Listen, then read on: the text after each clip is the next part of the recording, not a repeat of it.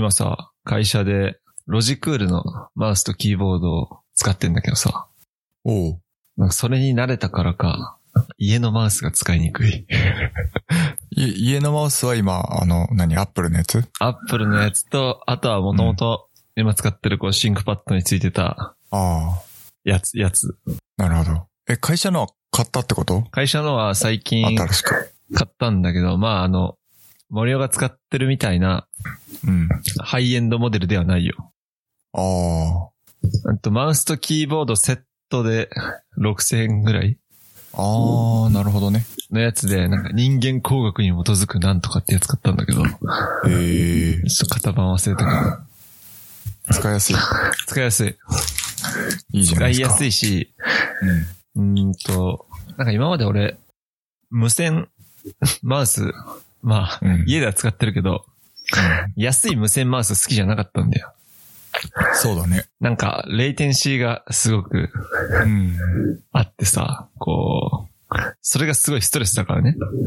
しかもあの、電池持ちも悪かったりすると、もう最悪だよね。なんか安い無線マウスは絶対ダメだなと思って、ちょっとそれ気にしてたんだけど、いざ使ってみたけど、めっちゃ良いですね。うん。ロジクールの製品は、うん。まあ、やっぱり、よくできてるなっていう感じはしますね。そう、持ちやすいしタイピングも、タイピングの音が結構しないタイプの、静音タイプのやつで、だからね、すごく良い。やっぱ毎日使うもんだから、いいもん買ってもいいなって思った、もっと。そうですね。うん。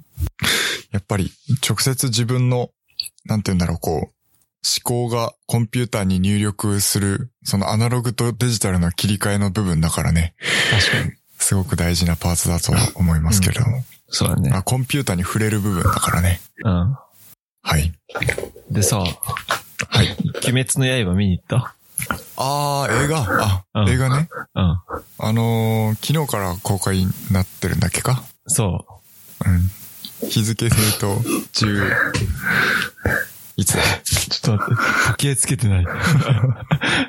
スマホがな ?16 い。日公開だっけ ?15 日公開だっけ？なんえっか、とね、昨日だな、確か。16日公開か。うん。ああ、見に行きたいですけどね、無限列車編だよね。そうなんだよね。なんか俺さ、漫画は途中でさ、ああ、もういいやってなったんだよ。あ、そうなの？読んでないの？うん、途中、うん、か最、最新刊まで買ってあるけど、うん。最後まで買ってあるけど読んでない。ああ。ちなみに俺も最後まで読み切れてないです。うん、なんかね、進撃の巨人はまだ読めたんだけど、うん。なんか、うん、俺あんまり、そんなに、鬼滅や、鬼滅の刃に対する熱はないかな。ああ。なるほど。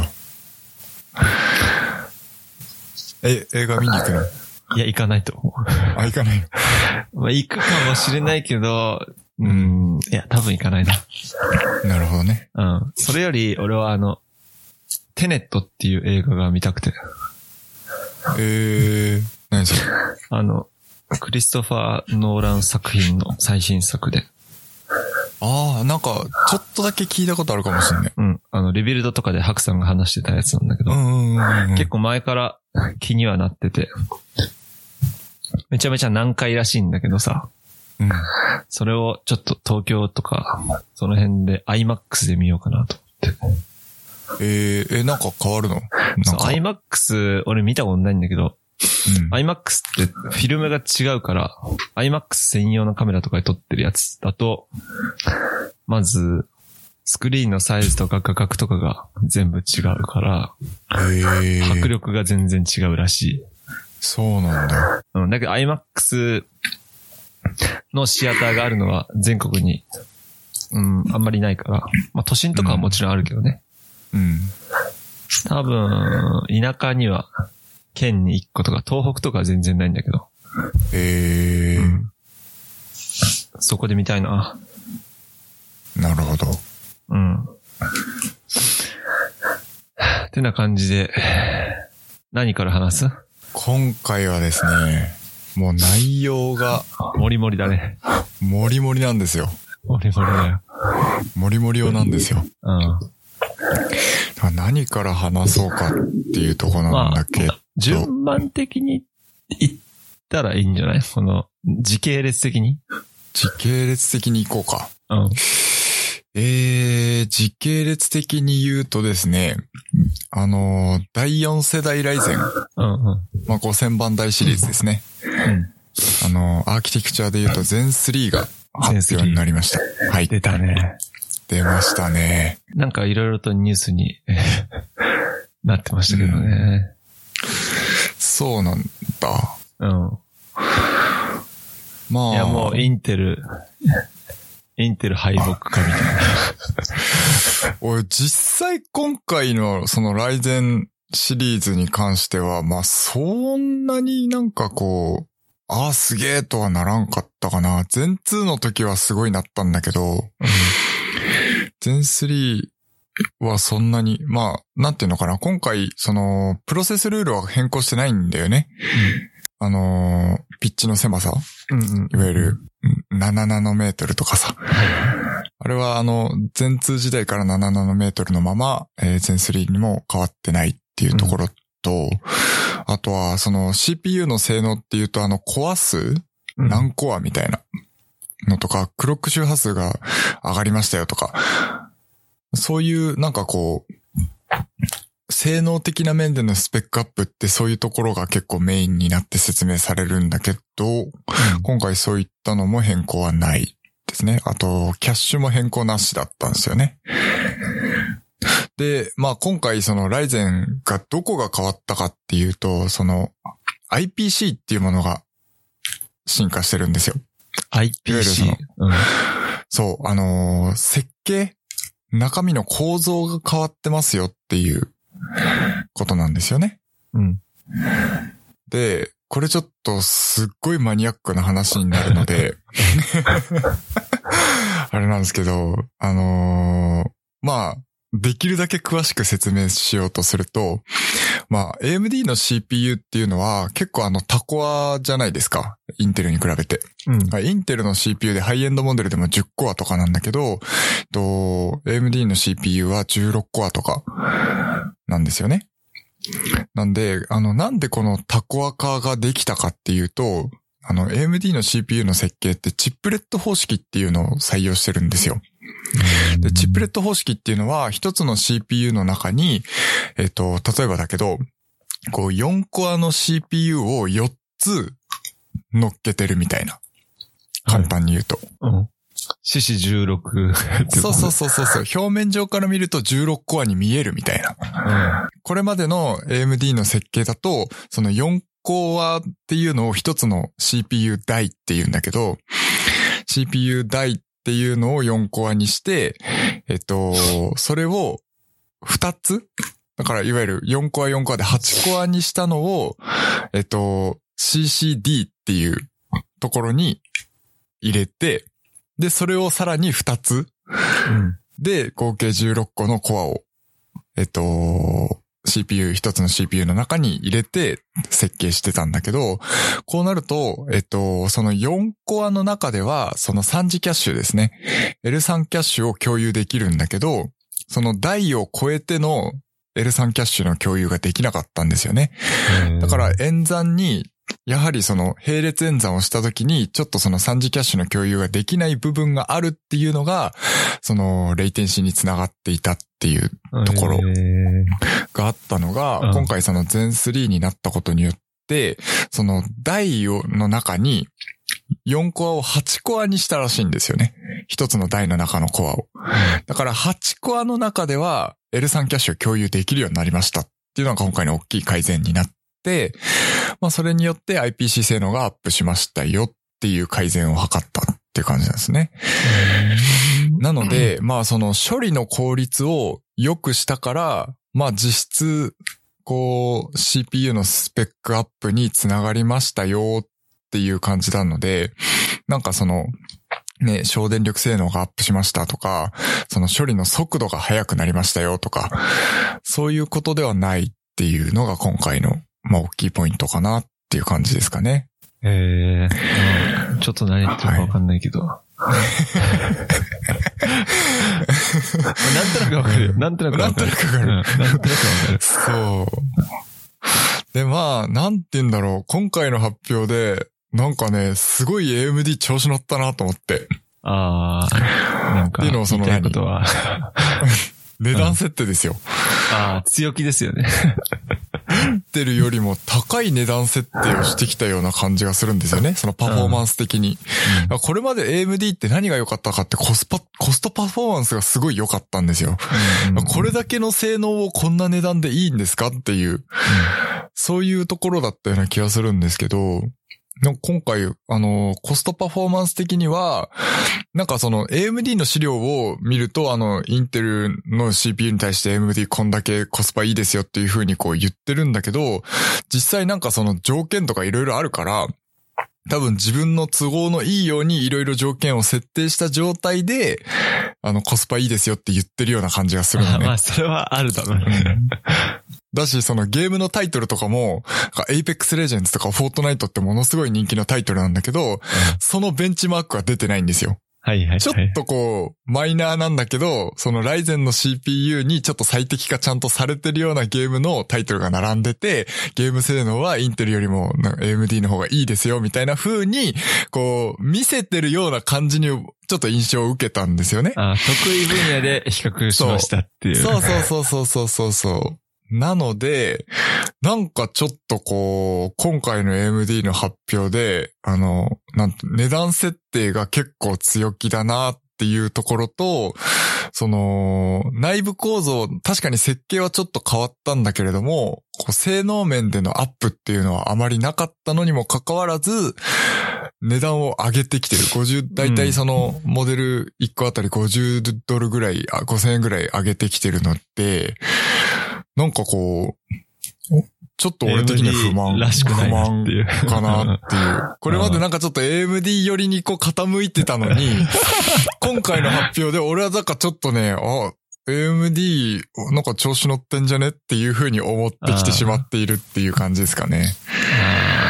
なんかさ、俺もちょっとテック系の、あの、記事とかニュースサイトとかを見ると、はい。そういうところでは結構、いや、もうライゼン強い。あ、そう。そう、こう、なんか、もうインテルご愁傷様かぐらいの、ああ。i9 でも叶わないぐらいのこと、なんか結構いろいろ書いてあるのがありましたけど、あ、そうなんだ。俺そういう記事全然見てないです、実は。うん、うん。もう、まあいいライゼンの発表だけを見て、俺が勝手に考えたことなんだけど、あーだからちょっと、あの、俺の知識量が足りてないから、そういう評価になっちゃっあ、てるのかもしれ、ないけど。コスパのことは書いてあった。あ、そうなんだ。値段上げてきたのは、ちょっと驚いたみたいな。うん。そうですよね。うん。だから、ちょっとね、俺的には、今回の発表は、少々遺憾ですね。なるほどね。はい。いやー、インテル頑張れってことで。そうですね。だからその CPU の設計的には、うんやっぱインテルの方がやっぱりいいんですよ。へえ。あのーなんていうのかな。本当にこう性能を突き詰めていくと、やっぱインテルのこう設計の方が、最終的にはやっぱこう、良いものができるんですよね。あ、そうなんだ。うん。今ちょっとそのインテルの開発が、結構、なんていうのこう、失敗続きというか、うん。なかなかこううまくできてなくて、そのプロセスルールを微細化していくっていう、その工程があんまりうまくいってなくって、ちょっとあの、インテルのは開発がだいぶこう遅れてきちゃって、それでもう株価大暴落してて、インテル大変な状況なんですけど。あーうんなんで、ちょっとね、まあ AMD は見た目上タコアに見えるけど、その、なんていうの、こう、4つの CPU がこう入ってるような感じだから、その分こう、レイテンシーが発生するんですよね。けど、インテルっていうのは一つの CPU の中に全部コアを、あの、入れてて、パーティションみたいなのがないから、全部のコアがその3次キャッシュにこう全部アクセスできる。10コア全部がアクセスできるから、やっぱすごく性能的には高くなるはずなので、まあそういったところも含めてやっぱり CPU の設計的にはインテルの方が僕は好みなので、インテルの開発ちょっと頑張ってほしいなっていう感じですかね。はい。なるほどね。まあ最終的には AMD もインテルも、うんなんか好みな気はする。好き嫌いで選んでいくようになるんじゃないかなとは思う。はい。技術的な差はそんなにないとは思うし。そうですね。うん。てかまあ、ちょっとあと、あれなん、あれっていうと、ほんとあれなんだけど、あの CPU のあの、なんていうの、製造してるのが、あの、ファウンダリーなんですよね、AMD は。だから AMD は、その設計しかしてないの、CPU の。ああ、そういうことか。そう、AMD が設計した CPU を外注して作ってもらってるんですよ。作らせてるんでね。そうそうそうそうそう。で、作らせてるその会社の技術力がものすごい高いんですよ。あ、そうなんだ。もう世界でトップ T、なんだっけ ?TSMC だ、なんだっけ？?TSMC ですね。TSMC っていう会社なんですけれども、これあんまり聞かないよね。わかんない。中国？中国じゃないでしょ。台湾のメーカーなんですけれども、あのーまあ、半導体メーカーで CPU を主に作ってるメーカーで、えっと、今、そう、話題の5ナノメートルプロセスの CPU、世界初ですね。あの iPhone に乗ったじゃないですか。うん。この話後からしますけれども、この5ナノメートルのプロセスルールで、えっと CPU 開発できるのもこの TSMC だけなんですよね。あ、そうなんだ。で、Apple はその TSMC に CPU 開発を頼んでるので、A14 バイオニックの CPU は TSMC が作ってます。あ、そうなんだ。というところで、その CPU を作る技術っていうのはこの TSMC さんがものすごい技術力が高いからこそ成し得た AMD の今回の7ナノメートルプロセスっていうところなので、あのーまあ、これがまあ戦略的にものすごくうまくいったから今 AMD がめちゃめちゃ伸びてるんですけど、まあそういうところも含めて、そのインテルは自社工場で作ってるので、なかなかその技術力っていうのがなかなか上がっていかないっていうところで、うん、難しいところなんですよね。なるほどね。そう。TSMC はいろんなところから外注してもらって、あの CPU 開発専門でとにかく技術力を上げることができたんだけど、あの、インテルはインテルがか設計した CPU しか作ってないから、なかなかいろんな情報、技術力を取り入れることができなくって、なかなか開発に、こう、うまくいってないっていう状況なので、はい。これが、まあ、今後どうなっていくかっていうのは本当にここ2、3年かな CPU 業界はものすごい動くと思いますよ。今年、なんか激動じゃね？そうね、今年は、あの、なんていうの、GPU が熱いかなって感じがしますね。GPU。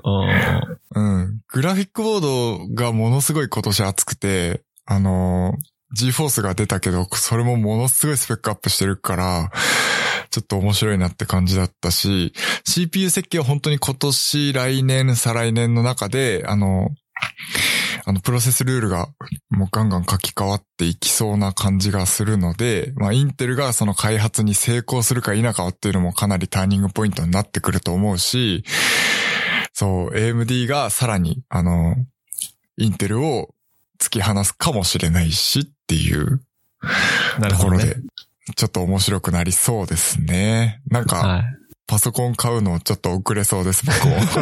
い。しばらく買えないんじゃない？いや、本当に。本当にそう言ってて2022年ぐらいに なるかもしれん。多分そうなるよ。うん。最初になんか iPhone 買うときとか、なんか iPad 買うときぐらいの感じそうで。。そうなんですよ。ちょっともう今、面白すぎてこの戦いというかね、やっぱ競争しているのが。やっぱね、あの、AMD とインテルさん、いい競争ができてるなっていう感じがしますね。はい。はい。値段上げてきたけど。うん。はい。ということで、レッドブル開けてもいいですか？そうですね。忘れてました。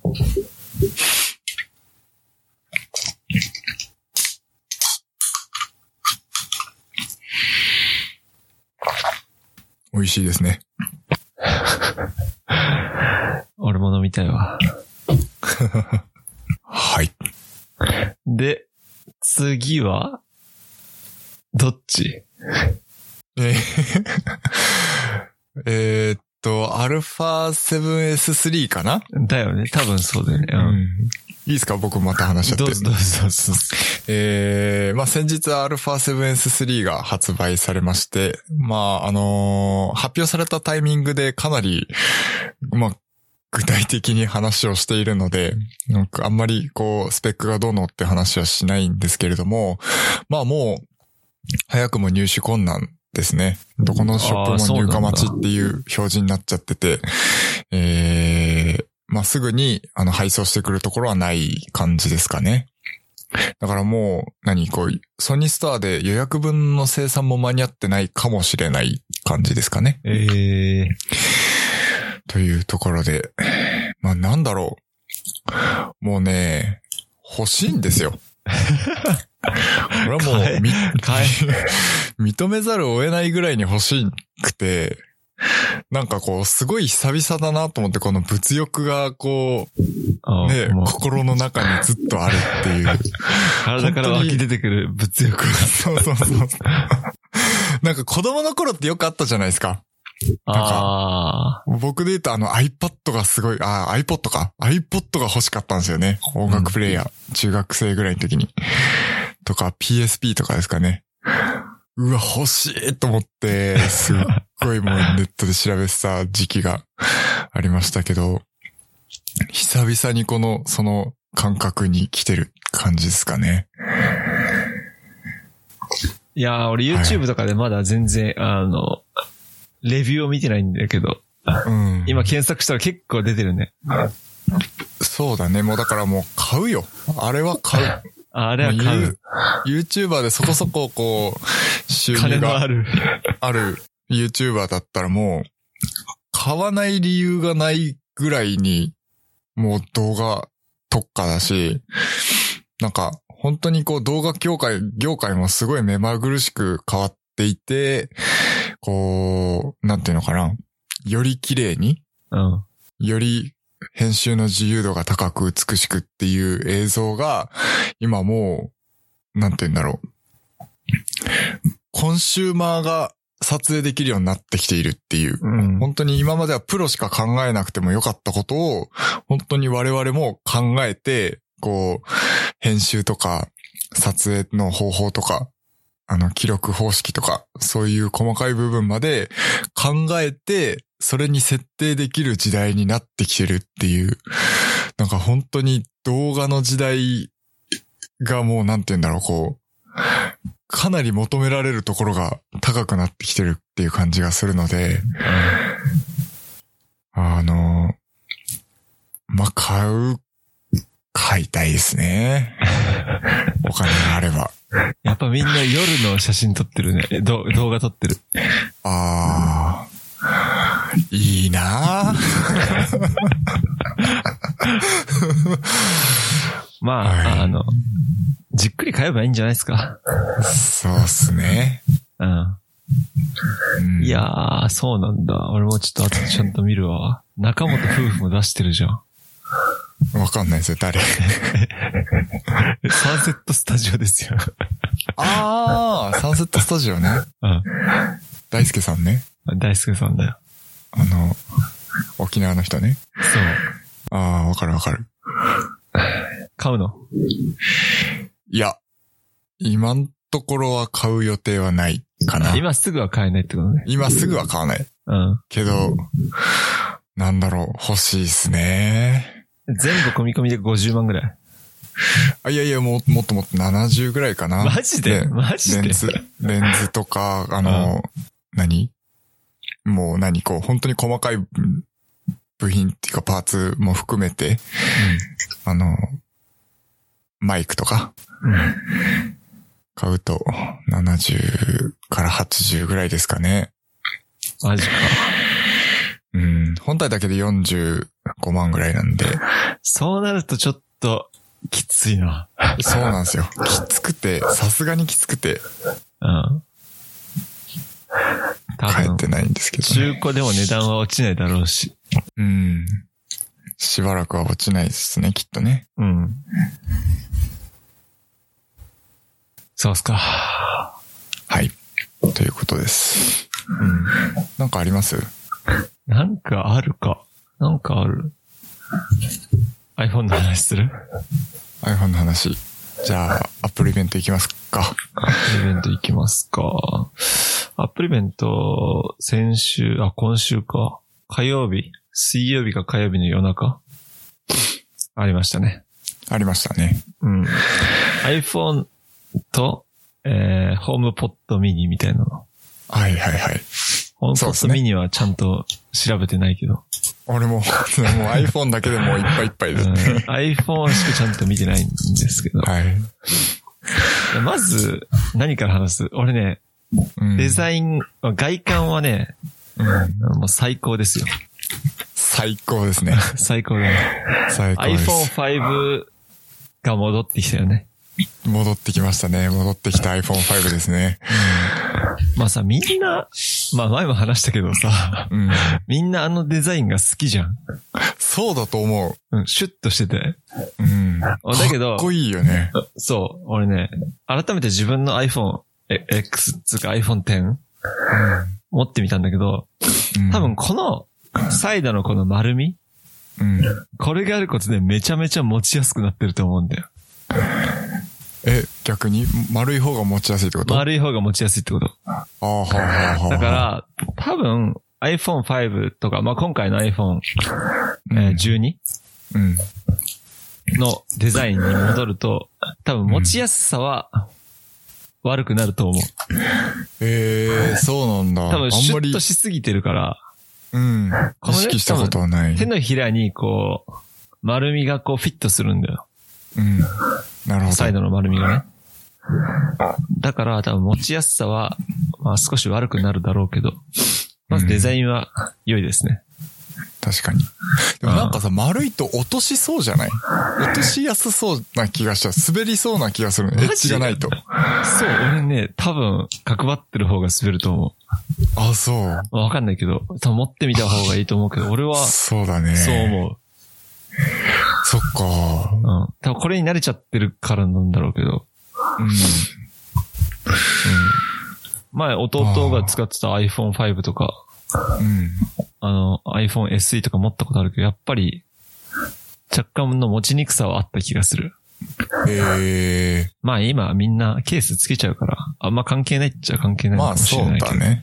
iFace つけたらそう。もう関係ないですよね。まあ俺次は iFace つけないけどね。あ、そう。俺今もう iPhone 裸族だから。ええうん。画面シールも貼ってないっていう。やばいな、それ。画面シールこの間割れて、うん。もう今から買うのもあれだなと思って。ガチな裸族。なるほど。うん。で、外観はそんなとこになんかある？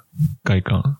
外観以外でもいいけど。外観、いや、あのーまあ、色、空張りの話をちらっとすると、うん。iPhone12 の方とプロの方とで空張りが違っていて、うんまあ、12の方は、まあ、ちょっとキャッチーな感じ、ちょっとポップだよね。ポップな感じの、うんえっと、色使いかなっていう感じと、えー、プロの方は、まあ、大人っぽい感じ大で。人っぽい。うん。よく言えば大人っぽいって感じですかね。うん。悪く言うと、ちょっと、自軸臭いっていう感じですかね。渋いよね。渋い。本当に渋いと思った。なんかね、だけどその、金、金っつゴールド。ゴールドは、うんこのサイトで見るとよくわかんないけど、多分実機を見ると多分金は高級感ありそうだけど、俺は買わないかな。なるほどね。うん。まあ、中二病的には金、黒金っていう、なんか心くすぐられるものがありますけどね。なんか、その金と黒の組み合わせっていうのはね。ああとさ、うん。いや、これは前からなんだけどさ、このリンゴマークがさ、中心にあるじゃん。うん。この iPhone X はさ、こう、上から3分の1ぐらいのところにあるんだよ。ああ、なるほど。うん。だから俺絶対、もうちょい上にアップルマークあった方がかっこいいと思うんだけど。ええそうなんだ。いや、個人の主観だと思うけど。なるほどね。あのー雑誌のタイトルが本の上の方にあるみたいな、そういう感じ。ああ、そうそう。今さ、実際自分の iPhone、こういう感じじゃん。うんうんうんうん。そう、だからなんか、上にある方が良くない？あだってナイキのロゴさ、T シャツの中心にあるのおかしいでしょ。確かに。確かにね。シュプリームのボックスロゴお腹のとこにあったらおかしいじゃん。はい。まあ、まあ、そうだけど。わかんない。はい。あまりこだわりはないかな。そんな感じですが、まあ、今回、な、うん何が一番、でかい変化として。うーん。まあ、あのーなんていうの、大枠で言うなら、もうカメラ性能ですかね。まあ、そうなっちゃうよね。カメラ動画性能うん。がもう、まあ、降ってきたなっていう。降ってきた。うんなんかこのコモディティ化してきたスマホ市場の中でちょっとね、うん一段階レベル上がった気がする。確かにね、うん。なんか、11の時の発表はあんまりこう、パッとしなかったけど、そう、カメラについて、ああ、ナイトモアだね。うーん、って感じ。12はかなり、ちょっと、スペックアップしてますかね。うんまあ 5G とかもあるけど、そうですね。うん。俺、いまいちこの、なんだっけ、ドルビービジョンっていうのがよくわかんないけど。ドルビービジョンね。ドルビービジョン話します？うん。ドルビービジョンっていうのは、まあ、いわゆるあの HDR の一つの種類なのかな？うん。LDH か、え HDR かっていう、その、え？で、HDR ってどういうことかわかる？ハイダイナミックレンジって。そうそうそうそうそうそう。ハイダイナミックレンジの役なんですけどの、なんだっけな。そうそうそうそう。いわゆるその、ディスプレイ上表現できる、その、色の明るさの幅っていうのかな？うん。が、そのダイナミックレンジっていうんだけど、それが、ハイですよっていうことなんですよ。いわゆるその、表現できるハイダイナミックレンジっていうのは、その、一番黒いところってもう黒ってしか表現できないんですよね、暗いところって。うんうんうん。で、明るいところっていうのは白。もう限界までは明るいところはもう真っ白としてしか表現できないっていうレンジの中で、まあ、例えば、夕焼けをバックにして人の顔を逆光で写真撮ろうとすると、あの、人の顔に明るさを合わせちゃうと、夕焼けの写真がもう真っ白になっちゃうんですよね。うんうんうん。で、逆に夕焼けの方に合わせようとすると人の顔っていうのが暗くなっちゃうんですよ。真っ黒になるね。そう。ダイナミックレンジが狭いからそういう風な現象が起きちゃうんですけど、それが、そのハイダイナミックレンジになることによって、夕焼けの明るさにも、あの、明るさをこう、会長で表現できるところを残しつつ、あの、手前側の暗いところ、自分の顔の、えっ、と、暗い部分にも、その、明るさの幅を持ってくることができるようにするっていう。あのそれは機械的処理なわけ。これはですね、えーっと、もちろんカメラ側、撮影するそのデータとしても、その対応してなきゃいけないし、かつ、そのデータを見るときに、画面も HDR に対応してないと、それを映すことができないんですよね。なるほど、なるほど。はい。なので、そのハイダイナミックレンジで、結局その記録しますよって言って、その記録したそのダイナミックレンジが、どういうダイナミックレンジなのかっていうのを、ちゃんと、あの、ソフトウェア側で認識して表現しなきゃいけないわけじゃないですか。うんうんここが真っ白です。ここが真っ黒ですっていうのを表現しなきゃいけない、その一つの企画として、ドルビービジョンっていうものがあるっていう感じですかね。なるほどね。そうそう。ドルビービジョンっていう HDR 方式で記録しますよ、し記録できますよっていうのが iPhone の新しい機能としてあって、それを表現するためにドルビービジョンに対応したソフトウェアで画面に表示するっていうことができる端末で表示したときにちゃんと HDR で映るっていう。まあそんな感じですかね。早い話。それで今回の iPhone 12はい HDR ディスプレイってことでしょ、そうだね。HDR ディスプレイだったのは結構前からだったんじゃないっけあそうなん確か。割と前からそうだった気がする。ですね。うん。ちょっと、あそっかそっかそっかあのーうん。あ？だから HDR、の、えっと、あ、違う違う。えっとね、12からだわ。あ、そうなんだ。うん。へえ。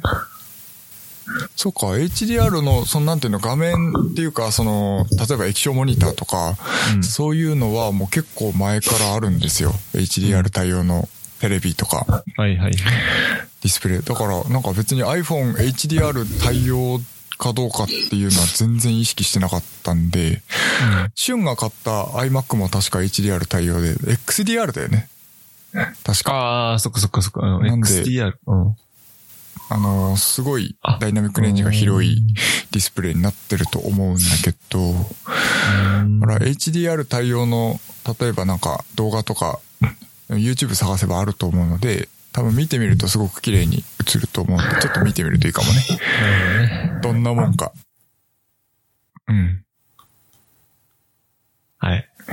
はい。というところですかね。ドルビービジョン対応になったのは結構大きいかな。まあ、あのー使ってみないと使い勝手がどうなるかわかんないですけど、うん。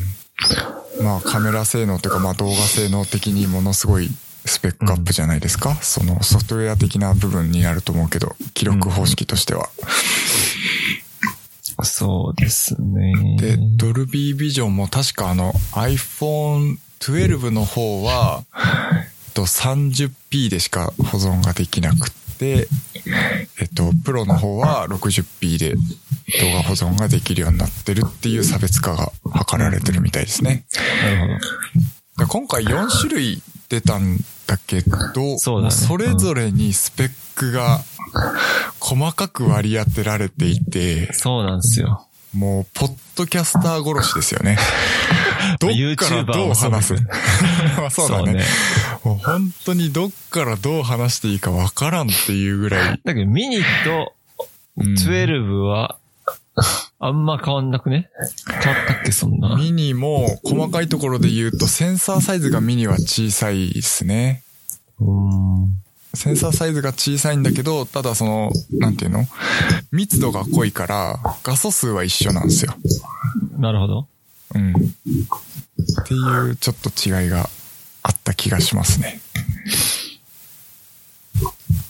そっか。そのぐらいか？多分、ちょっと違うのはそのぐらいですかね。うん。まあ、バッテリー容量とかもちろん違うけど、どうなんだろうな。なんか俺、SE があるのに、あミニ出すんだってちょっと思った。確かに。だからもう指紋認証を残したかったのかなっていう気が、あ、SE って指紋認証じゃないんだっけ？指紋認証ボタンだよ。あ、そうだよね。うん。指紋認証がいいっていう人も中にはいるから SE を選ぶ人もいる。そう。なんか、アップルさん結構いっぱい種類出してくれたのはありがたいけど、ね。うん。うん。そうですね。SE となんかミニが結構競合って感じかな。確かに。まあ値段では圧倒的に SE なんだろうけど、うん。小さくてハイエンドモデルを使いたいっていう人うん。なのかな？ハイエンドってかスタンダードだけど。うん。あ SE よりも小さいけど画面サイズは SE よりも大きいから、ああ、なるほど。うん。まあ、うん、確かに SE はもう本当に多分ボタンがついているっていうところがものすごい大きいんじゃないかな。ユーザーの選択肢として SE をあえて選ぶ人っていうのはそういうところなのかなっていう気がします指ね。紋にしたいってですね。そう。今の時代だからあえて SE を残したんだと思う。こなれ、ねもしコロナが流行ってなかったら SE は残してなかったかもしれないですね。うんうんうん。という考察です。なるほど。はい。ちなみに iPhone X はうん。XDR ディスプレイじゃなくて HD ディスプレイ。XDR 対応してない iPhone X。うん。まあ今俺が使ってるやつ。あ、そうなんだ。うん。10そんで、10、うん。11から、あ、11も、あ、今回から XDR ディスプレイなんで、やっぱり。あーただ XDR、HDR の表現ができるかどうかは、もしかしたら、うん。その XDR だからできるっていうこともないかもしれない。うん。た、な、11の時って確か、あのー、ノーマルの11の方は、普通の、なん、なんだ？液晶ディスプレイで、で、そうだねプロ、プロがプロの方が UKL 有機 L だったんですよねうん。そうだね。まあ有機 L だと、確か HDR は対応してたような気がしたんだけど気のせいかもしれない。ごめん。ちょっと調べないとあんま適当なこと言えんから。わかんないよ。まあ、そうっすか。うん。そうですね。あの、写真とかは HDR で撮れてたんだよね、今そうそう、までも。撮る人撮る人。なんかね、HDR って出るよね。出る出る。うん。だから、なんか、そう、俺もあんまりさ、HDR だなと思ってこう写真とかも見てたりしてなかったから、多分うちにないんですよね、HDR 対応の。ディスディスプレイが。うん。一個もないので、ちょっとね、俺もちょっとさ、そうううちの iMac でちょっとうん。HDR 対応のなんか映像とか。をそう、見て、見てみてください。そんなに違いがあるのか。うん。俺もだから違いがどのぐらいあるかっていうのを体感してないから、ちょっとね、なん、なんとも言えないんですよね。そうっすね。はい。ほんで、ライダーがつきましたね。ライダーなのかライダー。ライダー。ライダー？そうですね。わかんない。この LiDAR っていうのは、赤外線かなんかで物との距離をはい。測る。測るっていうものですね。なんか火星でも使われるとかなんとかって言ってましたけど。えー、あの、森を、森を、森をじゃない。あの、物との距離を、物との距離をめっちゃ略して森をになっちゃったわ。うんいいんじゃないいいんじゃない物との距離を、あの、測るっていうので、あの、まあ何がメリットあるかっていうと、まあ、まあ、まず考えつくのが、その 3D としてのなんかこう、キャプチャーっていうんですかね。AR 的なね。の、そう、AR 的なものとか、3D スキャンみたいなのが、まあ、どの程度できるのかわからんけど、うんそういう AR、VR の技術にも活かせるだそう、だから今後ろうし。その 3D スキャン対応していくかもしれないとはなんかどっかの YouTuber が言ってたね。おーあ、そうなんだ。うん。どのぐらいの精度で、うこん。う、ね、3D キャプチャーできるのかわからんけど、全然わかんない。え、あとは、白くなりそうですね。薄暗いとこでの撮影に強いんでしょ？はい。その距離がわかるから、そのフォーカスを合わせる範囲っていうのをかなり限定することができるので、めちゃめちゃフォーカス速度が上がるらしいですけど、これは最高ですね。やっぱそうなんだ。写う真、ん。写真好きな人によっとっては全然違うんだ。はい。これ一眼にも搭載してくれねえかなと思うぐらい。ライダー。これはライダー、ライダーセンサー、ありですね。これ写真撮る人にとっては。特にその。撮影距離が結構短め？ポート、ポートレートとかを撮影する人？とか、あの、物撮りをやる人にとっては、その、フォーカスを合わせるっていうのは、もう結構重要になってくるし、まあ、あの、望遠とかで撮る人にはあんまり、あの、ライダーセンサー使えるかどうかわからないけど、ね、暗いところとかでいろいろ撮影する結婚式とか、あの、結構式場の中ってそんなにあの明るくないので、まあ、そういうところで撮影をするってなった時のそのフォーカス合わせるのがすぐにできるっていうのは相当いいですよ、これは。そうだよね。はい。だからなんか俺も、今、こう、機種変を、まあしようかしないか迷ってるところなんだけど、うん。まあまだ全然困ってないんだけど、はい。あの、iPhone 11が出た時は、うん。あの、無印の iPhone 11で、プロはいらねえやって思ってたんだけど、うん。まあ今回の iPhone 12は、うん。プロいいなってちょっと思い始めてるね。なるほど。うん。そうですねちょ。っとこのライダーの有無結構でかい気がする。かなり大きいと思いますよ。写真撮るのに。そうですね。あ、あとは、これじゃない？写真好きといえば、RAW、RAW撮影。はい。 Apple ProRAW 対応する。まあ、あの、いつからかわからんけど、対応、うんもうすぐってなってますけれども、ついにスマホで RAW が撮影できるというところですね。で、まあこのうん、わからない人のために言うと、 RAWっていうのは、いわゆるその、色情報別に写真を記録するっていうことなんですよね。今その、基本的に普通に JPEG で撮った時には、もう全部の色情報が、その一色単に保存されてるっていう形なんですよ。なんで、その色の変更が、ま、しにくいんですよね。できなくはないんですけど、しにくい。それが、えっと、色情報ごとに、えっと、えっと、ブルーとグリーンとレッドだっけ ?3 色で、えっと、色っていうのは表現されるのの、その青だけの情報で一つ一枚の写真を記録して、赤だけの情報で1枚の写真を記録して、えっと、緑だけの情報で1枚の写真を記録して、その3つ合わせて1枚の写真にしてるから、その色のその変更とかっていうのがものすごくしやすくなるっていうことですね。だからインスタグラマーなんかにはかなりいい機能なんじゃないかなと。だから自分で好きなようにさ、色味変えたりとかさ、はい、もっと自由になるわけじゃん。はい、はい、そうです。うん。それがすっごくしやすくなるので、まあ、写真表現の幅がものすごく上がるという意味では、スマホでローが撮れるようになったかと、その時代に来たかっていうところですね。そうだね。はい。これはちょっとびっくりした、俺。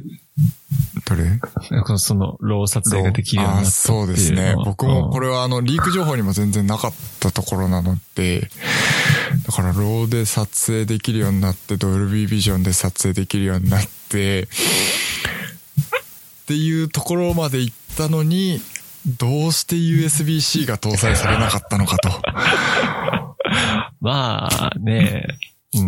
まあ、俺はないだろうとは思ってましたけどね、二人で。そうですね。だからないって話はしてたんですけど、僕はその11、あ、12に USB-C が搭載されたらちょっと購入検討しますって話は前回か前々回かしてたと思うんだけど、あのー、本当にそこだと思ってますね。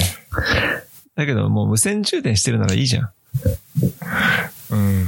じゃあその何こう、ローが撮影できて、その情報って結構莫大になると思うんですよ、データ的には。ああ、そういうことか。そう。データ通信が圧倒的にやっぱ早い方がいいと思うんですよね。うん、これだけこう端末がハイスペックになってきてて、もうなんか一眼顔負けの撮影性能を持っているっていうところまで来たのに、結局そのデータを iPhone 上で取り扱うのに確かにすごくね、簡単でいいと思うんだけど、なんか、そこまでこうプロ仕様になってるんだったら、なんかパソコンで編集したくなるっていうのが、まあ、クリエイターの差がじゃないですか。もちろんもちろん。多分、ローとかでの編集は基本パソコンでしょう。そうそうそうそう。そうだと思うんですよ。ライトルームとかで使って、うん、あの、やった方が圧倒的に写真管理は今のところしやすいので、iPhone でやるより。ならば、転送速度って重要になってくるんじゃないのっていう。だから、エアドロップ使えっていう。Wi-Fi6 でね。そうそう。いっそ爆速ですよっていう。82.11AX で、Mac と繋いで、エアドロップで転送しろよと。そういうことですか。まあね、C、だけど次回 C になるんだったら今回買いたくないよね。そう、本当にそうなんですよ。1年待って C 搭載するんだったら1年待つって感じですね。うん、いや、次回もライトニングだったら買うよね。うん、かもしれない。ここまでスペックアップするんだったらもう次回ライトニングだったら別にもうもういいから買っちゃうっていう感じはある。うんかな。まあ、だけどさ、ちょっとさ、ユーザーに期待を持たせたじゃん。あの iPad Pro にさ。iPad Pro で、C を入れたからさ。うん。あーって思って、じゃあ iPhone も来るうん。まあ、今回 iPad Air も C になったんだよね。あ、iPad、あ、そっか、iPad Air まで C になったのか。うん。だからもう、次は iPhone だっていう期待はね、すごく思ってたんですけどね。だから iPhone 12の方はライトニングでも、プロの方は USB-C みたいなのでもよかったよなってちょっと思っちゃう。ああ。うん。なるほどね。だけど、そうそうそうライトニング to C っていうかさ、うん、それになったじゃん。同封されるやつが。A じゃなくて。なんかそれは、まあ、どうなの？どうなんでしょう僕もね、いまいちそのライトニングの仕様がよく分かってないくて、なんか前は、こう USB2.0 基準だっていう風に聞いたことがあったんですよね。で、USB2.0 基準だと、転送速度ももちろんあの USB2.0 の速度しか限界は出せないよっていうとこだったし、USB3.0 の速度が出ないのがそのライトニングの難点だよねっていう感じだったのが、例えばそのライトニング to USB-C になった時に、じゃあどこまでの転送速度が出るのかっていうのは、いまいち実は分かってなくて僕も。うん、で、一つはその、なんて言うんだろう。転送速度の話もあるんだけど、なんかその、プロ、プロ並みのその撮影ができるようになったんなら、結局その USB-C を使って、こう出力をすることによって、汎用的に使える機器が増えるんじゃないかなっていう気がしてるんですよね。ね。ライトニングだったら、そう、機材につなぐときに、あの、対応しないのも USB-C だったらつなげる機材っていうのがすごい増えるとしたら、なんかそれもちょっともったいないなって、これだけね、本当に一眼に近い、ね、性能を持った端末になったのにもかかわらずっていう、ちょっと苦しい部分ではありますね。そうなんだよね。多分宮殿に関しては、例と変わらなそうな気はする。うん。パワーデリバリーとかも対応するならまたちょっと変わってくるんだろうけど、昇圧してね、うん、自分で、あの、お互いが認識して、うん、そういうのもあるのかな？どうなんだろう。なさそうな気がするけど。そうね。いや、来年、来年、C 来るかな。うん、ちょっと、期待しちゃうんだよなそうだよね。なんか俺もね、ちょっとすっげえどうでもいい話なんだけど、うん、個人的に13っていう数字が好きだから、なんか12を書いてくないんだよね。個人的にね。そう。あなるほど。そう、なんか12よりは13。数好きな数字で言うならね。ちょうどいい。いや、俺好きなサッカー選手の背番号とかなんだけど。ああ、なるほどね。13って背番号結構好きなんだよね。はい。ああ、だから、いや、13いいな。って思って、はい、どうでもいいけどね。だから、いや、だけど今回な、いいんだよな。欲しいんだよな。まあ、なんだろう。今 iPhone X でしょ？そうだね。だから今3世代待ったわけじゃん。うん、そうだね。俺らが買って次の年に、まず 10R とかが出て。10、10S が。10S が、10S、10R 出て、うん、去年11、11 Pro、今年12、12 Pro か。はい。3年使ったからね。そうっすね。まあ、買い時っちゃ買い時だけど、なんかなんだろう、うん、やっぱ、コモディティ化もしてきてるから、そうなんですよ。今、今その10が使えないかって言ったら全然そんなことないから。全然使えるし、別に写真とかも別に困らないし、強いて言うならバッテリーぐらい。バッテリーがね、まあ若干へたりつつあるって感じですね。そうですね。まあ一日持てばいいんじゃない？うん。だから、買わなくても。うん。多分買わないっす。買わないっすけど、買うならプロかな。プロかプロマックスかな。うん、そうっすね。僕も今回いろいろ、いろいろ細かいスペックが違うっていうところも含めて、もうプロマックスかなって感じがする。買うならね。うん。そう。非常に良いですよね。これ絶対売れるよ。いや、良いですね。これだけやっぱ選択肢があって、うん、あの、結局、アンドロイドはさ、いろんな各社からこう、あの、いろんなスペックのアンドロイドが出てるから、もう選び放題なのはもう言うまでもないんだけど、うん、iPhone のラインナップもなんかすごいこう、今回4種類出て、そうなんですよ。ユーザー、それ、しかもそれぞれにスペックがいろいろ細かく割り当てられているので、選ぶところが、こう、小さい方がいいっていう人なのか、ハイスペックがいいっていう人なのか、うん、選ぶ楽しさがね。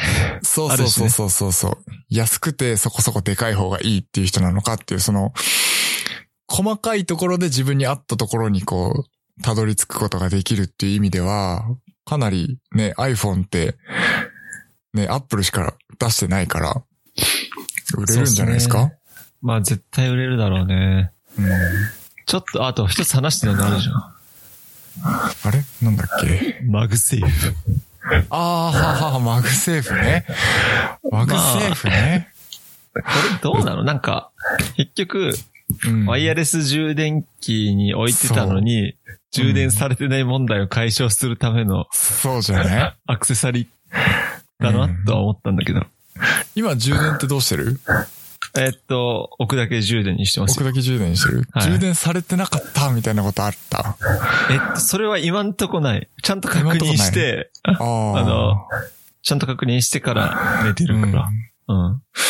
俺もその置く置くだけ充電にしてからもう2年ぐらい経つのかな？経つんですけど、まあ、5回ぐらいあったっすよ。充電されてないっていうことは。だけどさ、そう考えると年に2回ぐらいでしょ。別によくそうだね。まあ困ったことはない。うわ、充電されてねえじゃんと。俺も基本的にあの、あんまりスマホ使わないので、普段から。あの、充電されてなかったからといって困ることはなかったんだけど、まあ、あの、一つ充、便利だなって思ったのが、あの、なんていうの、 MagSafe で、こう、置くだけ充電みたいな形？その、まあ、充電するじゃないですか。で充電しながら、こう、なんていうの、こう、手で持てるっていう、確かにね。うん、うんことによって、こう、例えば寝ながらだけど、こう、ペタってこう充電器 MagSafe で貼って、Lightning 挿せるよ。そうそうなんですよ。そこで、 Lightning も使えるっていうのが結構ポイントかなと思ったの。あ、別で使えるってことね。そうそうそうそう別そうそう。の用途で使えるってこと？そう、 Lightning に挿してこうイヤホン聞いたりとかもできるし、なんかその、あ Lightning を使った何かをすることもできるっていうのもちょっとありかなと思ったんですよね。まあ、USB-C だったらもっとよかったんだけど、まだ言う。まあそこはね、まあ そう思ってるユーザーはたくさんいるだろうね。そうだよね、きっとね。そうね。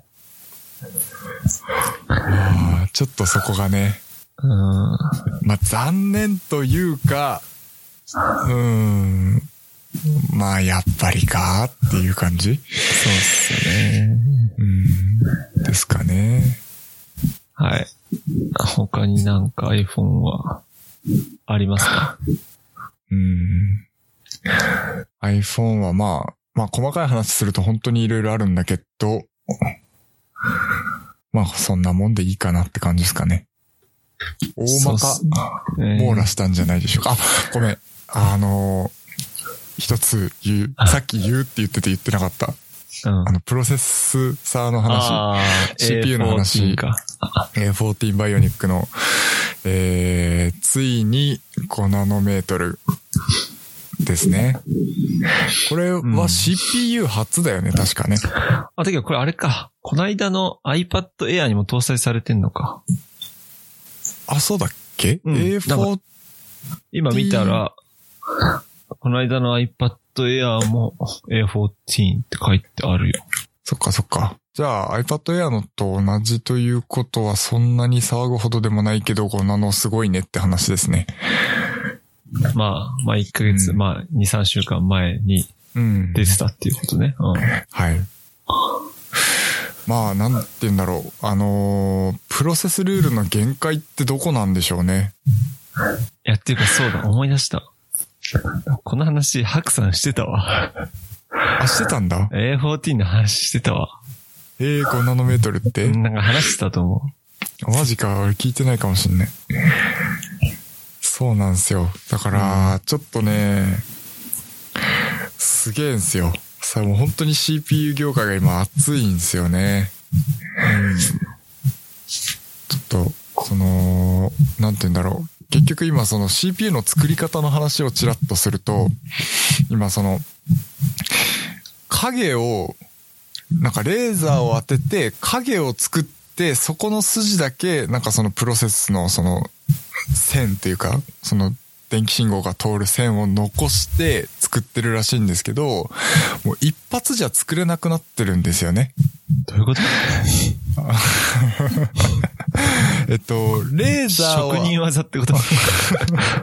なんて言うんだろう、こう、一回レーザーを当てるだけじゃ、なんかもう作れなくそのレーザーを当てる工程を、なんか3回か4回ぐらいこう繰り返さないと、その、今のその細かいプロセスルールでは作れないっていうとこらしいですけど、そのレーザーの技術とかもものすごく上がってて、うんぬんかんぬんっていう話があったんですけど、僕もあまり理解はできませんでした。なるほどね。ただその本当に、なんて言うんだろう。もうめちゃめちゃすごいんだぞっていうのは伝わってきたんで、これはすごいんだなって思うしかない。はい。というところで、アップルイベント他になんか話したいこと？は。あ、そうだ、そういえばさ、うん。ヘッドホン出る説あったの、あったよね。あったね。だから何、ヘッドホン、アップルスタジオだっけ？なんだっけ？アイスタジオだっけ、なんか。なんか言ってたよね。と、あと、AirPods Pro もなんか新しいモデルが出るとかっていう話もちらっとああったし。ったけどなくなって、なんか確か、ごめん、これもなんか聞いたから今調べてないかわかんないけど、その、Mac の公式ストアのアクセサリーのところからビーツのヘッドホンとかがなくなったから、えー、そろそろ出るんじゃねっていう話を聞いた気がする。もしかしたらクリスマス前とかに発表されるかもしれないですね。11月とかに。はい。まあ、アップルイベントはこんなとこですか？ですかね。というとこで、まあ、1時間超えたんで、はい。一旦締めますか。一旦締めますか。なんかあの、真面目な話しかしてないもんね。真面目なテック系の話しかしてないもんね。じゃあ次回ちょっとおふざけ会にしふざましょうか。けてる、うん、ふざけたことがあるのに。オッケー。うん。ちょっとそれは次回。ック系じゃない話会しますか、じゃあ。もしもし。そうですね。はいはいはい。うん。ちょっと。はい。ということで。じゃあ、今回の、えー、ポッドキャストショーノートは hpk.jp スラッシュおポッドキャストスラッシュ015で公開しておりますので、そちらの方もよろしくお願いいたします。それでは。はいはい。